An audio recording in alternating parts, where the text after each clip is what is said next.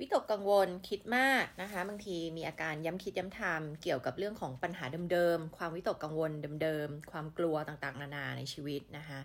เกิดขึ้นมาจากอะไรนะคะ แล้วเราจะเริ่มหาทางแก้ทางออกให้กับปัญหานี้ยังไงบ้างนะคะ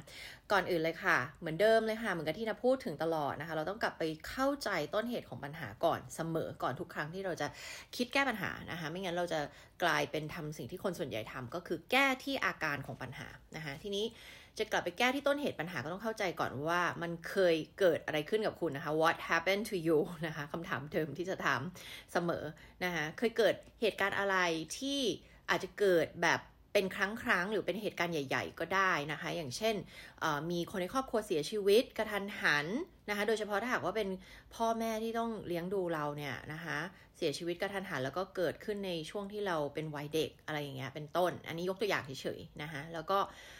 อาจจะเป็นเรื่องของเกิดโรค มีใครสักคนหนึ่งในครอบครัวหรือหลายคนเนี่ยป่วยเป็นโรคร้ายแรงหรือเกิดอุบัติเหตุ หรือว่ามีเรื่องของวิกฤตการเงิน ปัญหาการเงิน หรือว่ามีมีใครสักคนหนึ่งถูกไล่ออกจากงานอะไรพวกนี้นะคะ จะบอกว่าถึงแม้จะเกิดขึ้นในช่วงที่เราเด็กเราอาจจะไม่ค่อยรู้เรื่อง แต่เด็กรับรู้ถึงความรู้สึกของผู้ใหญ่ได้นะคะเขารับรู้ได้ว่าตอนนี้ผู้ใหญ่กำลังมีความเครียดกำลัง มีอะไรบางอย่างที่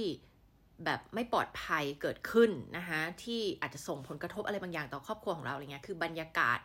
นะคะถามว่าพ่อแม่เนี่ยเขาดิวกับปัญหานั้นรับมือกับปัญหานั้นได้ไม่ดีเนี่ยส่งผลต่ออารมณ์ ส่งผลต่อชีวิตประจำวันอะไรต่างๆนานาเนี่ยนะก็จะส่งผลกระทบมาถึงตัวเราในตอนที่เราเป็นเด็กนะคะแล้วเจอกับปัญหาต่างๆ เหล่านี้ได้ เราอาจจะไม่ต้องเป็นต้องเข้าใจปัญหาเหล่านั้น แต่เรารู้ว่ามันมีอะไรบางอย่างผิดปกติ มีบางอย่างที่ไม่โอเคเกิดขึ้น นะคะ แล้วเหตุการณ์เหล่านี้ก็จะส่งผลต่อสมาชิกครอบครัวของเรา แล้วก็ทำให้ส่งผลต่ออารมณ์ของเขาที่เขาจะแสดงออกกับเราด้วยถูกไหมคะอย่างถ้าพ่อแม่โมแต่เครียดเรื่องบางเรื่องหลายๆอย่าง เรื่องใหญ่ ๆ ในชีวิตอะคะ่ะก็ส่งผลต่อการที่เขาจะดูแลเอาใจใส่เรา สนใจความรู้สึกของเราหรือว่าเติมเต็มความต้องการต่างๆ ของเราด้วยเช่นกันนะคะเพราะฉะนั้นเนี่ยเรียกได้ว่ามันมีเอฟเฟกมันมีเหตุการณ์ที่เกิดขึ้น มันมีผลลัพธ์แล้วมันก็มี เป็นเหมือน domino effect อะค่ะ ก็คือมันมีผลที่เกิดต่อจากนั้นมาอีกด้วยนะคะ ก็เรียกว่าเหมือนมีเหตุการณ์ที่เป็นเหตุการณ์หลัก แล้วก็มีเหตุการณ์มันนำไปสู่ผลที่เกิดต่อจากเหตุการณ์หลักอีกส่งผลต่อไปเป็นทอดๆนะคะอาจจะเป็นเหตุการณ์ใหญ่ ๆ ตอนที่โตมาก็ได้ เช่น ถูกนอกใจ ถูกหักหลัง ถูกเพื่อนเอาเราไปประจาน เอาเราไปพูดถึงในทางเสียหายหาย ถูกเพื่อนเลิกคบ อะไรเงี้ยนะคะถูกเพื่อนหักหลังอะไรเงี้ยอาจจะมีเหตุการณ์ที่เราถูกไล่ออกกระทันหันโดยที่เราไม่คาดคิดมาก่อนอะไรเงี้ยนะคะเหล่านี้เนี่ยก็เป็นอะไรที่เป็นเหตุการณ์ที่ เกิดการสูญเสียหรือทำให้เราตกใจทำให้เราช็อกนะคะ กับเหตุการณ์ที่เราไม่คาดคิดไม่ได้เตรียมใจมาก่อนว่ามันจะเกิดขึ้นนะคะหรืออาจจะเป็นเหตุการณ์ที่มันเกิดต่อเนื่อง อาจจะไม่ใช่เหตุการณ์ที่เป็นแบบ main event ที่ใหญ่ ๆ แบบแบบที่เล่าไปนะคะแต่ว่าจะเป็นอะไรบางอย่างบรรยากาศ ของในครอบครัวอาจจะเป็นความ toxic อาจจะเป็นการที่พ่อแม่นี่แหละ วิตกกังวลอยู่ตลอดเวลา มีอาการของแองไซตี้หรืออาจจะมีพ่อแม่ป่วย ป่วยทั้งกาย เป็นโรคร้าย อาจจะป่วยทางจิตด้วยอะไรเงี้ยคือเป็นพวกแพนิคแอตแทกแองไซตี้ดีเพรสชันอะไรต่างๆ เหล่านี้นะคะก็จะส่งผลทำให้เราเนี่ยนะคะเติบโตมาในสิ่งแวดล้อมที่รู้สึกไม่ปลอดภัย เอาแน่เอานอนไม่ได้ ไม่รู้ว่าจะเกิดข่าวร้ายเมื่อไหร่ ไม่รู้ว่าวันพรุ่งนี้จะเป็นยังไงนะคะมันมีความรู้สึกไม่มั่นคงนะคะมีความรู้สึกไม่มั่นคง ไม่ปลอดภัยแล้วก็ไม่ไว้ใจโลกใบนี้ ไม่ไว้มันไม่ได้ไม่แค่ไม่ไว้ใจชะตากรรมชีวิตของตัวเองอะแต่ว่ามันไม่ไว้ใจโลกใบนี้เลยนะคะนี่คือการตีความของเด็กคือมันจะมีการขยายผลไปถึงเรื่องอื่นนะคะโดยรวมๆเลยนะคะ แบบพ่อแม่จะดูแลเราได้ไหมชีวิตเราจะปลอดภัยหรือเปล่ามันจะเกิดเรื่องร้ายอะไรอีกล่ะนะคะพอคนที่เติบโตมาในบรรยากาศที่เกิดเรื่องร้ายตลอดเวลา เกิดความไม่ปลอดภัยตลอดเวลาเนี่ยนะมันก็เหมือนเราคุ้นชินไปแล้วไงคะมันเหมือนกลายเป็นเรา expect เราคาดหวังว่าเดี๋ยวพรุ่งนี้จะมีข่าวร้ายอีกแล้ววันรุ่งขึ้นก็มีข่าวร้ายอีก คือเราคุ้นชินกับการที่ชีวิตจะมีข่าวร้ายนะคะแล้ว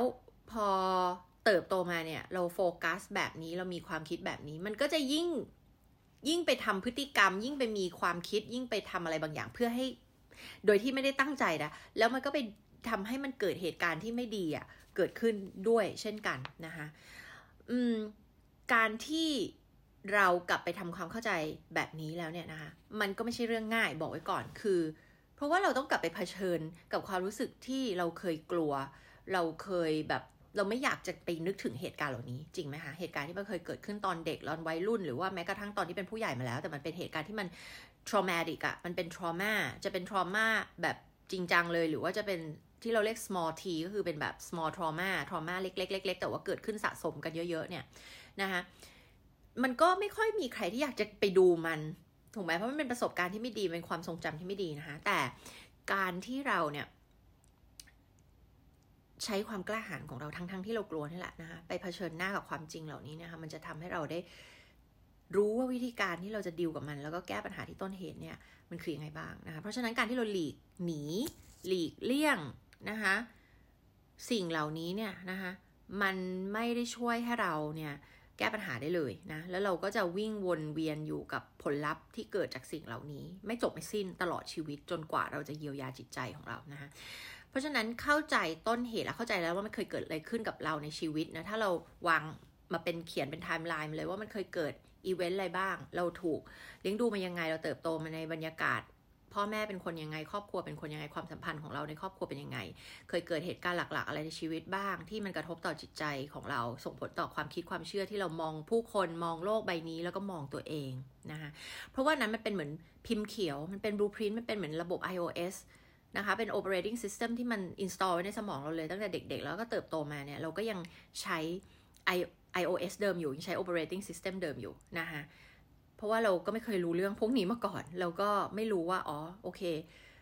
เราไม่ได้อัปเกรด programming ของสมองเราได้ยังใช้ iOS เมื่อตอนวัยเด็กอยู่เลยอะ นะคะแล้วมันก็ส่งผลทำให้เราไปสร้างผลลัพธ์ต่างๆ ในชีวิตที่เราไม่ต้องการให้มันเกิดขึ้นในชีวิตของเรานะคะทีนี้อาการวิตกกังวลคิดมากอะไรต่างๆ เหล่านี้เนี่ยมันก็เป็นเหมือนกลไกในการที่เราจะปกป้องชีวิตของเราไงถูกไหมเพราะว่าเราเคยเจอเหตุการณ์ที่มันเลวร้ายเหล่านี้เนี่ยแน่นอนเลยความเป็นมนุษย์เราธรรมชาติเลย เราก็ต้องทำทำยังไงก็ได้ให้ป้องกันไม่ให้เหตุร้ายเหล่านี้เกิดขึ้นอีกนะคะโดยการที่เราคิดว่าเราจะป้องกันมาได้ โดยการย้ำคิดย้ำทำเรื่องพวกนี้ โดยการที่คิดเรื่องพวกนี้ซ้ำแล้วซ้าเล่า แล้วก็โดยการสแกนออกไปในโลกใบนี้แล้วก็มองหาซิว่ามันจะมีอะไรเลวร้ายเกิดขึ้นได้อีกบ้างนะเพื่อนคนนี้จะเลิกคบเราหรือเปล่า เฮ้ย คนนี้ไม่คุยกับเราเขาโกรธเราหรือเปล่านะคะ เอ๊ะ เจ้านาย เจ้านายช่วงนี้ไม่ค่อยคุยกับเราจะไล่เราออกหรือเปล่าอะไรเงี้ยนะคะ แบบเราจะโดนไล่ออกเหมือนพ่อเราที่เคยโดนไล่ออกจากงานแล้วทำให้ชีวิตที่ครอบครัวเราลำบากหรือเปล่านะคะหรือว่าแบบวิมันมีเหตุการณ์อะไรในข่าวอะดูข่าวร้ายดูข่าวลบเยอะๆวนไปเพราะว่าอะไรเพราะว่าต้องการที่จะรู้ข่าวถ้าฉันรู้ข่าวก่อนเนี้ยฉันอาจจะควบคุมชีวิตฉันได้ฉันอาจจะป้องกันตัวเองจากภัยอันตรายได้นึกออกไหมคะเพราะฉะนั้นไอ้การที่เราเราวิตกกังวลเราคิดมากเราย้ำคิดย้ำทำเนี่ยมันเป็นเหมือนกลไก ตามธรรมชาติของเราที่เราต้องการจะพิทักษ์ตัวเองไม่ให้เราต้องกลับไปเจอเรื่องเลวร้ายอีกนะคะ แต่ว่ามันมันเรา มันไม่ได้ช่วยเราได้จริงๆเนี่ยหรอไหมคะไม่ได้ช่วยเราได้จริง ๆ แต่มันยิ่งทำให้เราแบบป่วยกายป่วยใจนะคะ จากการที่เราเป็นคนคิดมากมองโลกในแง่ร้ายวิตกกังวลเครียดอะไรต่างๆ เหล่านี้นะคะ เพราะฉะนั้นเนี่ยวิธีการแก้เนี่ยหลายคนก็ มองถึงวิธีการแก้ปัญหาที่อาการของปัญหานะคะ ก็บอกว่าอ่าก็อย่าคิดมาก ก็แบบพยายามมองอะไรบวกบวกก็เอ่อทำอะไรที่ชีวิตมีความสุขอะไรเงี้ยเอออันนี้มันคือแก้ที่ปลายเหตุนะคะมันเป็นการแก้ที่ปลายเหตุไม่ได้บอกว่าไม่ควรทำควรทำสิคือการไม่ต้องดูข่าวทีวี การพยายามมองโลกในแง่ดี โดยอยู่บนพื้นฐานความเป็นจริง การฝึกเรื่อง positive thinking นะคะการหาความสุขใส่ชีวิตสิ่งเหล่านี้เป็นเรื่องที่ดีค่ะนะคะ แต่เราหลีกเลี่ยงไม่ได้ว่าเราต้องกลับไปแก้ปัญหาที่ต้นเหตุนั่นก็คือการไปเยียวยาบาดแผลทางจิตใจ แล้วทรมาเหล่านี้ สิ่งเหล่านี้มันเก็บไว้ในร่างกายนะคะมันเก็บไว้ในร่างกายใครอยากศึกษาเรื่องพวกนี้เพิ่มเติมไปอ่าน The Body Keeps the Score เลยค่ะ เป็นหนังสือที่เข้าใจว่าไม่ไม่มีภาษาไทยมีแต่ภาษาอังกฤษนะคะ trauma เนี่ยมันถูกเก็บอยู่ในร่างกายของเรานะคะแล้วร่างกายเนี่ย ส่วนที่รับผิดชอบเรื่องการทำงานระบบอัตโนมัติของร่างกายก็คือ subconscious mind นะคะ คือจิตใต้สำนึกนั่นเองนะคะเหตุผลที่หัวใจเราเต้น อาหารย่อยได้ระบบการทำงานของร่างกายทำได้โดยที่เราไม่ต้องสั่ง เราไม่ต้องคิด นั่นก็คือเพราะว่า subconscious มันอัตโนมัติเลยนะรันร่างกายเราให้ทำงานอยู่ตลอดเวลานะคะเราต้องทำการ healing โดยการปล่อย trauma ออกไปจากร่างกาย ซึ่งมันก็จะมีวิธีการหลากหลายนะคะใน การออกกำลังกายเรื่องของ somatic body work อะไรเงี้ยนะคะ vagus nerve exercise อะไรพวกเนี้ยพวก vagus nerve stimulation หรือว่า vagus nerve exercise เนี่ยมันก็คือเป็นการไปกระตุ้นแล้วก็ reset ตัว vagus nerve นะคะ ซึ่ง vagus nerve มันก็เป็นส่วนหนึ่งของ autonomic nervous system ซึ่งเป็นระบบประสาทอัตโนมัติที่ควบคุมเรื่องของ sympathetic nervous system parasympathetic nervous system นะคะซึ่ง เคยพูดถึงในหลายวิดีโอไปแล้วนะว่าแต่ละอันมันคืออะไรนะคะ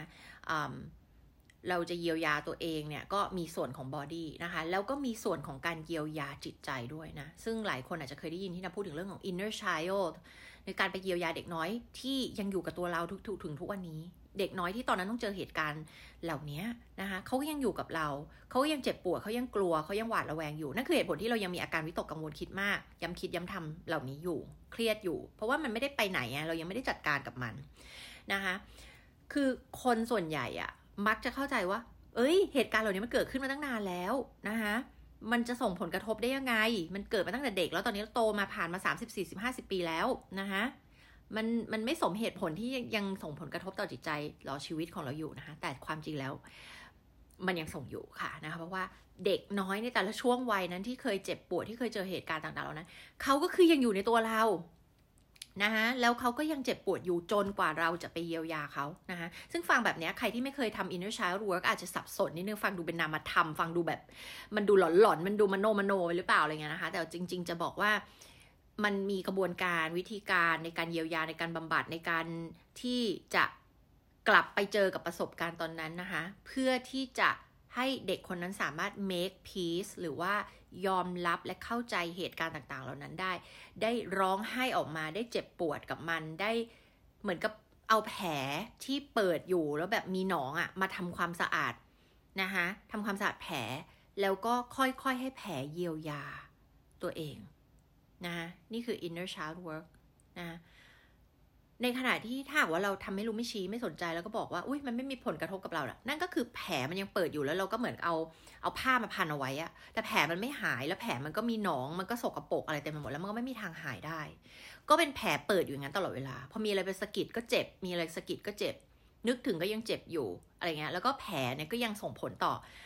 ความเจ็บปวดทางทางกายทางใจของเราอยู่ตลอดเวลาและส่งผลต่อผลลัพธ์ในทุกเรื่องของชีวิต ไม่ว่าจะความสำเร็จหน้าที่การงานธุรกิจความสัมพันธ์ต่างๆนะคะเปรียบเปยแบบนี้คิดว่าทุกคนน่าจะนึกภาพได้ชัดเจนมากยิ่งขึ้นนะคะเพราะฉะนั้นเนี่ยการที่ไปทำเรื่อง inner child work การทำเรื่องของ reparenting ก็คือในหลายกรณีที่ คุณไม่ได้เติบโตมาในครอบครัว หรือว่ามันเกิดอะไรบางอย่างที่ทำให้พ่อแม่ไม่พร้อมที่จะให้ความอบอุ่น ความใส่ใจดูแลทำให้คุณรู้สึกคุณดีพอ ไม่ไม่ได้รู้สึกว่าตัวเองรู้สึกมีความมั่นคงทางจิตใจอะไรต่างๆเหล่านี้เราต้องกลับไป reparent ตัวเองก็คือกลับไปเป็นพ่อเป็นแม่นะคะ ที่ดีให้กับตัวเองเออคือพ่อแม่ที่แบบในอุดมคติที่จะให้ความอบอุ่นเรารักเราเข้าใจเรามีความเข้าอกเข้าใจในตัวลูก อ่ออะไรต่างๆเหล่านี้เนี่ยนะคะ มันจะต้องทำไงทำไงให้เรามีความมั่นคงทางจิตใจ นั่นก็คือกลับไปมี secure attachment style นะคะสไตล์การผูกพันทางอารมณ์และความรักที่มั่นคงนะคะก็คือเราอะจะกลับไปเยียวยาเด็กคนนั้น แล้วก็กลับไป reparent ไปเป็นพ่อแม่ที่ดีให้กับเด็กคนนั้นนะคะเพื่อให้เด็กคนนั้นเยียวยา เพื่อให้เด็กคนนั้นทำความเข้าใจกับเหตุการณ์ต่างๆ เหล่านั้นนะคะ โดยที่ไม่ไม่ได้เข้าใจจากมุมของเด็กห้าขวบอะแต่เข้าใจจากมุมของเราวันนี้ที่เรามีปัญญาแล้วอะเรารู้ทุกอย่างแล้วอะนะคะแล้วก็ให้เขาเยียวยา ให้เขาแบบ make peace กับความจริง แล้วก็เยียวยาจิตใจแล้วก็ move on ต่อได้ Okay, Nita.